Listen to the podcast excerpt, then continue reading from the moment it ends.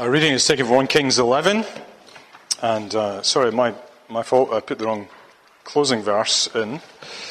Um, I really only want to go down to verse 13 this evening. Um, so 1 Kings 11, uh, 1 to 13.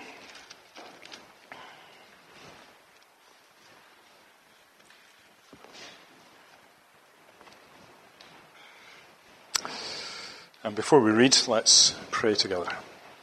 Father, as we come again to your word, open it up to us, we pray, and make the word speak to us, that we may respond rightly and honour you with our lives. In Jesus' name, Amen. Now, Solomon loved many foreign women, along with the daughter of Pharaoh Moabite, Ammonite, Edomite, Sidonian, and Hittite women from the nations concerning which the Lord had said to the people of Israel, You shall not enter into marriage with them, neither shall they with you, for surely they will turn away your heart after their gods. Solomon clung to these in love. He had 700 wives, princesses, and 300 concubines, and his wives t- turned away his heart. For when Solomon was old, his wives turned away his heart after other gods, and his heart was not wholly true to the Lord his God, as was the heart of David his father. For Solomon went after Ashtoreth, the goddess of the Sidonians, and after Milcom, the abomination of the Ammonites. So Solomon did what was evil in the sight of the Lord, and did not wholly follow the Lord, as David his father had done. Then Solomon built a high place for uh, Chemosh, the abomination of Moab, and from Molech, the abomination of the Ammonites, on the mountain east of Jerusalem. And so he did for all his foreign wives, who made offerings and sacrifice to their gods. And the Lord was angry with Solomon, because his heart had turned away from the Lord, the God of Israel, who had appeared to him twice and had commanded him concerning this thing that he should not go after other gods. But he did not keep what the Lord commanded. Therefore the Lord said to Solomon, Since this has been your practice, and you have not kept my covenant and my statutes that I have commanded you, I will surely tear the kingdom from, from you and will give it to your servant. Yet for the sake of David your father, I will not do it in your days, but I will tear, it out of the hand of your son. However, I will not tear away all the kingdom but I will give one tribe to your son, for the sake of David my servant, and for the sake of Jerusalem, which I have chosen.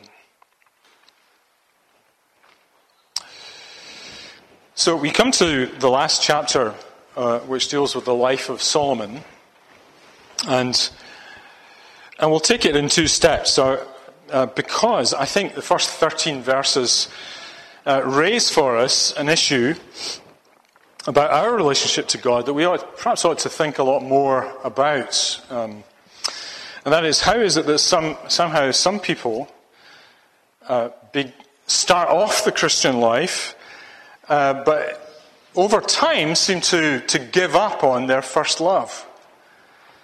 Um, and I don't mean it in a, you know, we're going to look at it in an abstract theological sense, but in a, I want to look at it in a very, pra- in a pra- very practical sense. And let the Word of God speak to our own hearts uh, this evening because for some of us, maybe even many of us, we've uh, come across people who have begun the Christian life well and they love the Lord, they're full of zeal and energy, and uh, uh, you know, they're leading other people, maybe to Christ, and they're leading people uh, to serve Him better, and they seem to be out front, as it were. But at some point, they've gone off the boil and they've, uh, they've lost their way and they, uh, they maybe even abandoned the faith altogether. I know, I know quite a few people like that. Maybe you do too.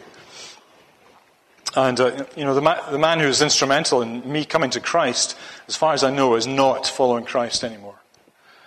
Uh, way back to my student days.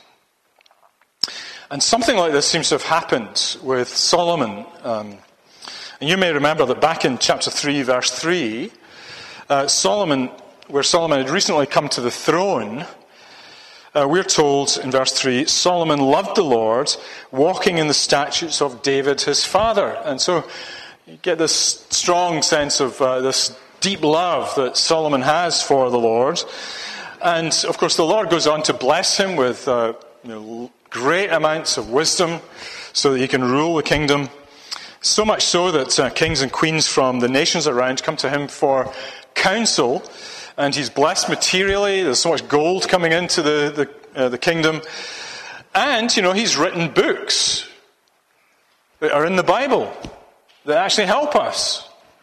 Books about his wisdom, book, you know, book of Proverbs, the, the Song of Solomon, uh, probably Ecclesiastes.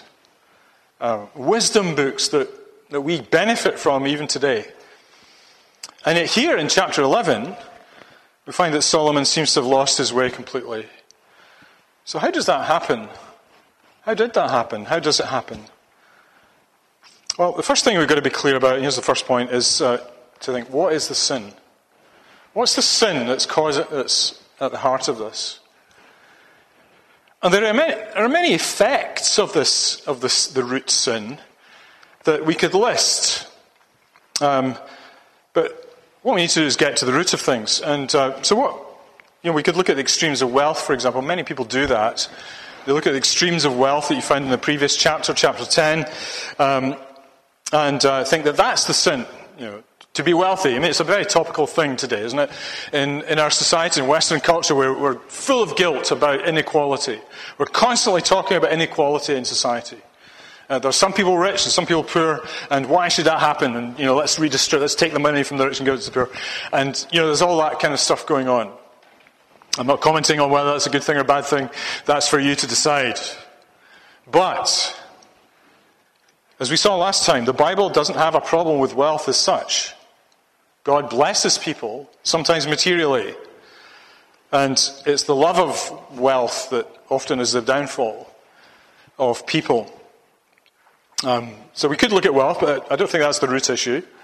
We could look at his the, the number of women in his life. I mean, it's just an astronomical number of women that he is, uh, seems to be related to. 700 wives and 300 concubines. I mean, a thousand women, uh, you know, around him. And um, that's just so hard to comprehend. And the, the, net effect of that was that uh, Solomon begins to dally with the, the gods of the nations that these women have all come from. The, the, idea, the problem here is not that they're foreign so much as they are believers in other gods or they're worshippers of other gods. And of course, that has, begins to have its effect on Solomon. But is that the root issue? Not really. What is it that accounts for all of these things? What is the sin that's underneath all of those sins? That's a very good question to always ask. What's the sin behind the sin? So, the sins that you see are often not the root issue. Uh, there's often something deeper than that going on. And we'll probably get more into that as we go. But the answer, of course, is in verses 6 and verse 9. And if you look at those verses, um, we're told the, uh, verse 6 Solomon did what was evil in the sight of the Lord, and here it is, did not full, fully, wholly follow the Lord as David his father had done. Then, verse 9 the Lord was angry with Solomon because his heart had turned away from the Lord. See, this is the root issue. That the heart had turned away from the Lord. And this takes us back to the very first of the Ten Commandments. What's the first commandment? You shall have no other gods before me. God, the Lord, the one true and living God, is to be first over all loves. God is to be first in life for everyone. And I think you can make an argument that any sin that you and I have in our lives that, that expresses itself in sinful actions has at root this issue that God is no longer number one in our lives. We've forgotten that first commandment, that most basic of commandments. And therefore, everything else in our lives begins to express various other kinds of sins in our lives. You see, God has made us. This God has made us. He's made the, the universe. He's made the creation. He's made us in His image. And He has made us for a particular reason that we may glorify Him, live for Him. And in doing so, enjoy Him forever. First question of the shorter catechism What is man's chief end? Man's chief end is to glorify God and to enjoy Him forever. These two things go together. Your best life is to be lived in glorifying God because it's the most enjoyable life. Really? Do you believe that? Well, you need to think about that if you don't. That's the best life for you to glorify God and to find your enjoyment in Him. You have to be very single minded about how you live as one of God's people. So somehow, uh, or other, Solomon had got to the point in his life where the Lord was no longer number one. That he had turned away from the Lord. That the Lord was no longer important. Now, there are hints here that he still paid lip service to the Lord. He, he served the Lord, but not wholly. And he mixed in some other things as well. But as a result, certain sins begin to emerge in his life because he's lost this, because of this root sin. So his wives begin to corrupt him and his collection of wives. Uh, the worship gets corrupted. He starts worshipping in high places. He starts even paying attention to these false gods. And his wealth becomes a problem. All, all the W's, wives, worship, and wealth, get corrupted and messed up because he's lost that first love. So the question for us this evening is, is a very simple one to begin with. Is, is the God first and foremost in your life this evening? Before your wife, before your husband, before your children, is God the Lord number one in your life? Is he more important than your work? The thing you spend your life doing? Is he more important than your bank balance or your hobbies and pastimes? Brothers and sisters, we need to examine our hearts and all, all of these kind of things. To be wholly devoted to the Lord. So that's a sin. Second thing is, what kind of sin is it? And the answer to that is that it's a sin of the heart. Uh, you can see that in the way that the heart comes into uh, this, cha- this section of the chapter uh, often. Uh, so, verse 2, uh, God reminds, um, uh, God's word reminds his people that you shall not enter into marriage with them, these for- foreign, go- foreign wives, uh, neither shall they with you, for surely they will turn away your hearts after other gods. Or verse 3, uh, what happened in Solomon's life? Uh, his wives turned away his heart. Um, or verse 4, for when Solomon was old, uh, his wives turned away his heart after other gods, and his heart was not wholly true to the Lord his God, as was the heart of his father David. Or verse 9, the Lord was angry with Solomon because his heart had turned away from the Lord. So it's all about the heart.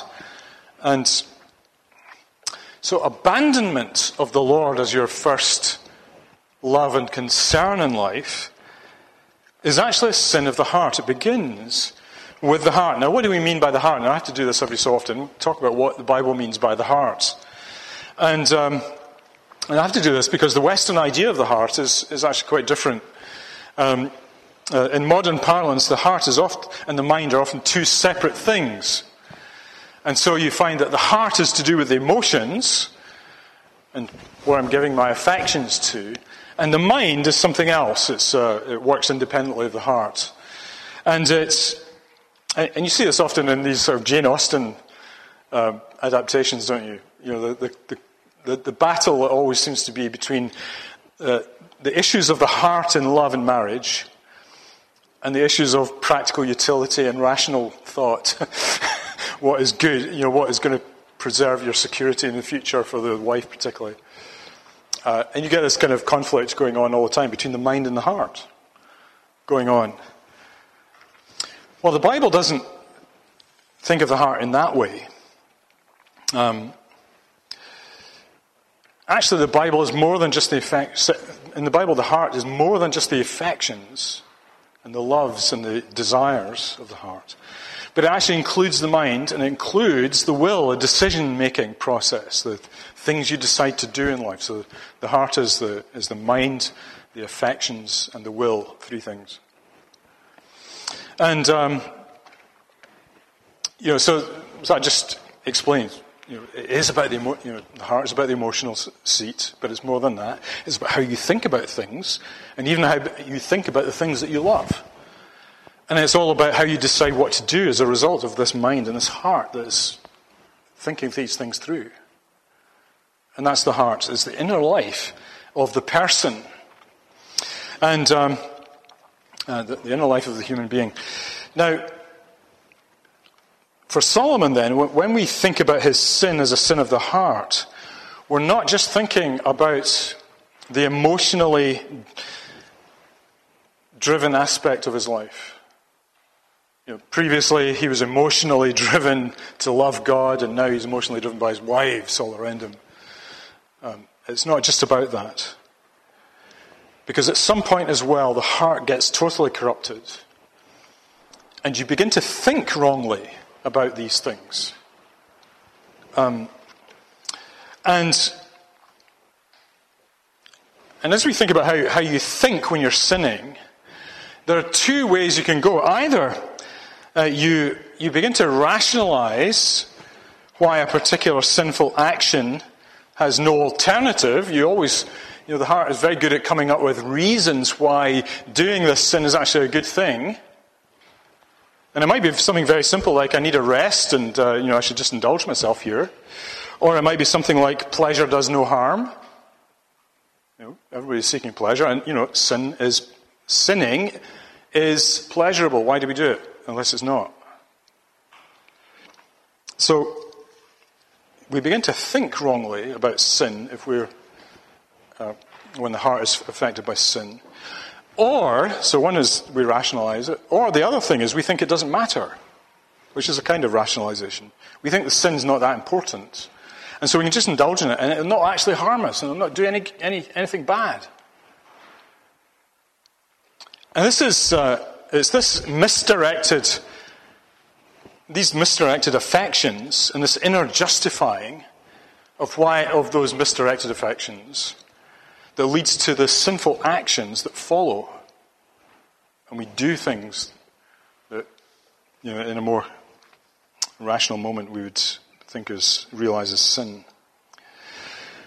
So that makes the sin of the heart very subtle because it begins in the inner life. And its presence may not be obvious, certainly not to anyone else, but it may not actually be present, obvious to you either. My own sin. Just like you can only see 10% of an iceberg above the water, so um, you can only see a small part of the sinning that people do. Uh, you can't see what's going on in people's hearts. And so, and then the other thing to say about these sins of the heart is that, well, as well as in being inner sins, they're often hidden, they're likely to have developed over time. Sinning never comes suddenly. That's probably why, as you look at the life of Solomon, uh, as we have been doing, you, there's plenty to give thanks for in his life. There's a lot that's amazing in his life. But we've come across those little fish bones, haven't we? We've come across those little moments where it causes us to think, hang on a minute. You know, it causes us to choke a little bit. And we think, what, what's going on here? For example, in 3 3, chapter 3, verse 3, it says Solomon loved the Lord. What a wonderful thing, as, he, as did his father David. What a wonderful thing. He loves the Lord. But then he says, then we're told, he sacrificed and made offerings at the high places. Now, I'd suggest to you that's a bit of a fishbone. Why? Because high places always seem, mostly seems to be connected with pagan worship. The high places where you go to worship the, the God. You go up the mountain somewhere and you try and find a place that you can worship this God and give him honor. And so Solomon is still going up, is going up to the high places. You think, that's a, that's a bit strange. So he has this marvelous love for the Lord, but he's, he's just got this thing in his life that doesn't seem to be quite under control. And suddenly, you're, you know, as a reader, you might be choking on a little fishbone. You know, and you think, oh, just pay attention to that.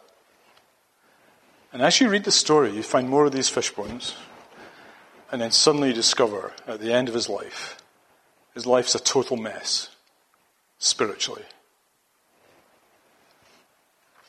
You know, and you can imagine that, that Solomon in his early life, he's going up to these high places, and he might have been justifying why he's doing that. He might be saying to himself, I'm going to show those pagans what it's like to, to, to worship God, I'm going to stand in their place and trample them down, and I'm going to worship God. I'm going to tell people I'm worshiping God here in this place. But then as time goes on, he begins to soften a little bit, and then he begins to kind of take on the trappings of pagan worship. And that's what you see at the end of his life. He's worshipping Chemosh and Molech. A tragedy. And you know, all the clarity that you once had becomes foggy because you've not paid attention, Solomon, to this little fishbone in your life. This little sin that seems to be in your heart. And by the end, he's off, off the rails. Now, my point here is, is that sins not dealt with in youth may take decades to come to fruition in your life. It takes time for them to emerge. And, and so the message for those of us, especially those of us who are at the top end of the age range, and I count myself among that group of people, is pay attention to your heart, especially as you get older. Because the question is are there sins that you have, and I maybe, have quietly allowed to flourish under the surface that I've never dealt with. You know, the weeds are growing up. Nobody can see them yet. But they're growing, they're growing, and soon they will overwhelm your garden. I have a great garden for this illustration. it's full of weeds. but that's what it's like. These sins, they kind of grow up, they fester. Nobody can maybe see them, and you maybe only see the surface. Other people see the surface and your best flower border and all that sort of stuff. But behind it all is all the weeds. Are there sins that you have quietly allowed to flourish like the weeds of your garden? Yeah, let me just be a bit more specific, and, especially thinking about older people. You know, I've noticed this about older people, not just Christians, but you know, um, many older people I've known. It is that as they get older, certain sins become more and more apparent in their lives. Uh, there is a kind of self centeredness that comes in. And I think a lot of it's to do with the narrowing of the world and um, you know, the limited ability of people to do things, and you, your world gets smaller and smaller. But it, it feeds a kind of self centeredness. And there's a growing also an, a growing anxiety about the effects of age, and you live in anxiety. And perhaps the worst thing I've seen is a certain sourness of soul that, um, that grips people as they get older, a bitterness that kind of creeps in, that seems to kind of pop out verbally every so often. And the thing about being, getting older is your, your inhibitions drop because you don't care anymore. you know, you, you want to tell people what, what you think of them, and your inhibitions drop, and so the sins begin to come out. Does that resonate with anybody? I don't know, but it's worth thinking about, isn't it? As we get older, what are the sins that are being allowed to flourish that may come to fruition at some later stage because we have not settled this issue? Is the Lord number one in our lives. Well, here's the third thing. Two more things. The tragedy of love lost. And um, uh, this is what we see in, in Solomon's life. Again, uh, chapter 3, verse 3. He loves the Lord. But here in verse 1, he loves these many foreign women. See how he has transferred his lo- the love of his heart from the Lord to these many foreign women. And in verse 3 it says Solomon clung to these women in love. He cling, clinging to them. He kind of depends on them now. And we've seen that. So we see this gradual transfer of affections from God to the women in his life. And this in turn leads him into, uh, into worshipping their gods in verse 4, and then in verses 7 and 8 more, more explicitly. Now, as we think about this, um, and it's three different aspects, you know, this sin of the heart, and it's three different aspects the affections, the mind, and will. It's probably true to say that the most difficult aspect to bring under control is the affections, uh, the things that we love. Um, the affections usually drive everything else. The, the affections, what you love and what you desire, usually drives your thinking uh, in human life. And so the affections can overrule your mind, and then they determine your will. Now, it's not always the case, because as we know, I hope we know, that in order to communicate the gospel, we need to get to the heart, to the, uh, to the affections through the mind. We need, to do, we need to preach well enough that it makes sense to people, and then it begins to change their hearts. But you understand how difficult that is if the affections drive everything. But that's why we need the Holy Spirit, isn't it? That's why conversion is about the Holy Spirit. It's not about rational, uh, logical arguments. In the end, it's about the Holy Spirit changing everything for you inside and replacing all those old affections with a brand new affection for the Lord Jesus Christ. There was a, there was a famous sermon that Thomas Chalmers preached in the 19th century um, called The Expulsive Power of a New Affection. And his argument was that in order to wean people off the love of the things of this world, you, there needed to be a greater love presented to these people, something more worthy of love and affection. And that's, of course, the gospel of the Lord Jesus Christ. And this is the work of the Holy Spirit to do that for you. To actually change your heart and change your affections so that you are now directed towards the Lord Jesus Christ, to God Himself through Him. And then you begin to think properly. And you begin to do differently and live in life. And once you've got it, that, that heart, that changed heart, needs to be guarded. In fact, Solomon wrote about that in his Proverbs. Proverbs 3, uh, 4.23, Keep your heart with all vigilance, for from it flow the springs of life. Keep your heart with all vigilance. Be vigilant with your heart. Well, Solomon wasn't. He didn't follow his own advice. He didn't pay attention to his own heart, and he drifted into this sin. And it's worth thinking about what this exchange of the Lord for all these foreign gods entails. Um, the thing about those other gods is, other gods don't, don't des, uh, demand the whole of your life. They're quite happy with the occasional act of worship you know, and sacrifice. So you could go and you know, make your sacrifices in the high place, and then you could carry on with life. And you know, for a long time, you could just do nothing, no, pay no attention to that God at all. And then you know, something bad happens, and you think, oh, I better go and worship God again and appease Him, and uh, I'll make another offering to Him, and uh, okay, you're happy again, and then you go back to your life as before. You know, that's how kind of ancient paganism works.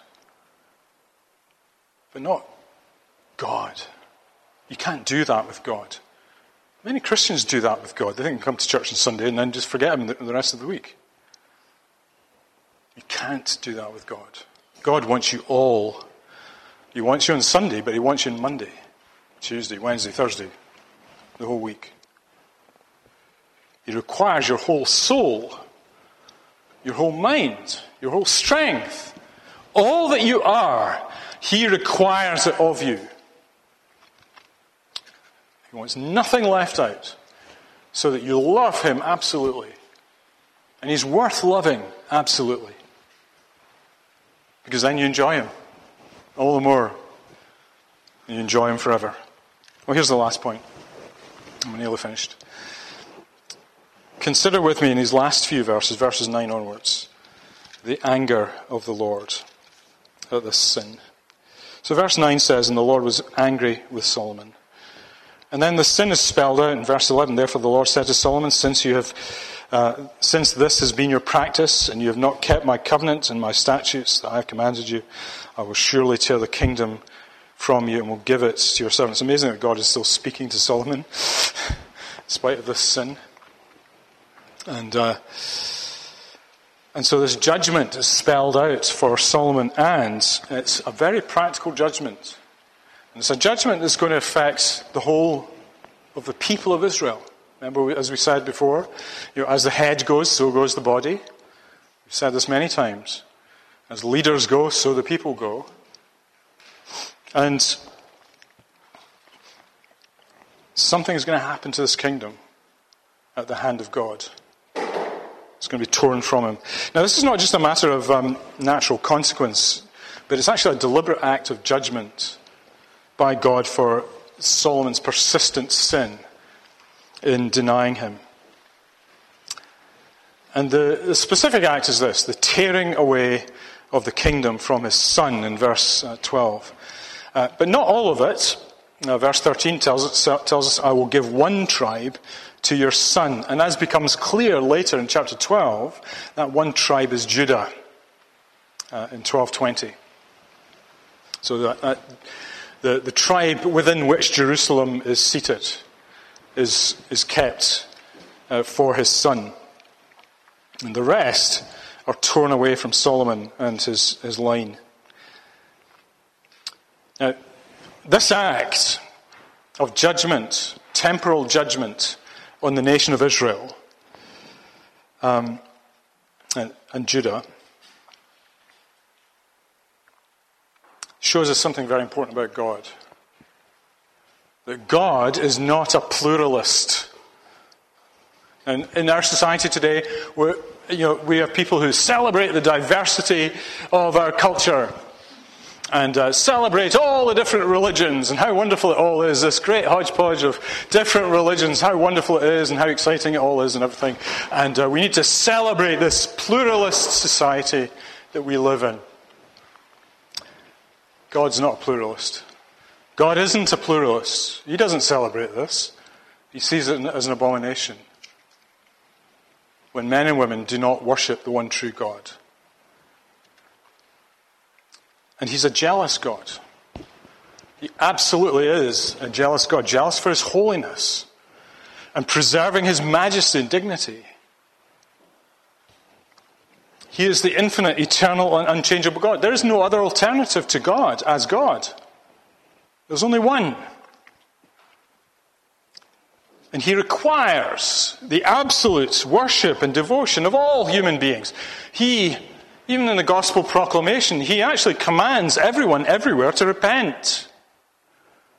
It's not an option, it's not a choice, it's a command. And nothing short of this absolute devotion to God is, is good enough. Anything short of it is an attack on his dignity and majesty and glory. And it also means that we fall short of the glory of God. That's what Paul means in Romans 3:23. We fall short of the glory of God in our sin. So let's not have any uh, sentimental thoughts about how God is being nasty here. He is, after all, God. There's no other option here. There's none like him. And he won't tolerate the worship of anything else. So before we finish, it's worth just pausing for a moment to think. After that um, heavy message, there is a hint of a promise here. And it's in verse 13, where we're told, I will not tear away all the kingdom, but I will give one tribe to your son for the sake of David, my servant, and for the sake of Jerusalem, which I have chosen. And that one tribe is Judah. And that tribe, Judah, will remain in the fold for a time at least. And actually, Judah and Jerusalem are going to remain important in God's great plan of redemption.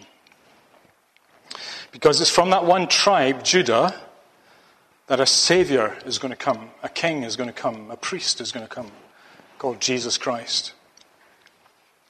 And Jerusalem represents the people whom he is going to save. The church triumphant, you often talk about, you know, the saints who've gone to heaven. How is that described by Paul? He describes it as the Jerusalem above.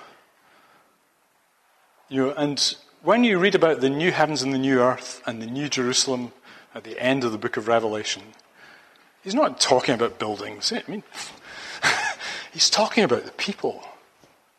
The whole people of God gathered together and Jerusalem matters for that reason. It's about the people that he is saving for himself. So God's purposes are not failing here. He's not giving up and throwing up his hands in frustration. But he is saying, this king's going to come. A true king is going to come, a greater than Solomon is going to come, and his name is Jesus Christ. Let's pray. Father, we thank you for this King, Jesus Christ, who will not weaken or fail, but is God the Lord. He remains faithful forever, both to his Father and to his people. We thank you that we can rest in Him. And as the head goes, so the people go. As we rest in the Lord Jesus Christ, so we too will remain faithful. We pray that every single person here would be in Christ and come to Him and find their true fulfillment and enjoyment as they do so. We pray in Jesus' name. Amen.